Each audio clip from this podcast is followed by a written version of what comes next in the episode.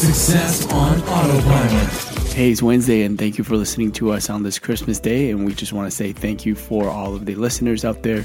Uh, today, we just want to share a quick, uh, great offer that's out there still for the holidays. So, if you're in the market for a uh, Google Nest Hub, so for a voice assistant that you could use in your home, um, Walmart and Target are both offering, and this is in the United States, um, a bundle package where you could get the Nest Hub plus two free Google Nest Mini. So that's three devices that you have within your home. So if you're just starting out um, and you want to use Google Assistant inside to manage your smart home, uh, such as your lights and you know locks and things like that.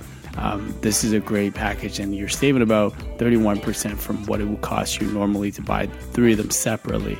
So I'll post the link below this flash briefing so you can check it out yourself. And uh, once again, this is for uh, people that are in the United States using Google Assistant. And uh, thank you for listening, and Merry Christmas and Happy Holidays. And I will speak to you tomorrow. AboutEmployee.com flash briefing.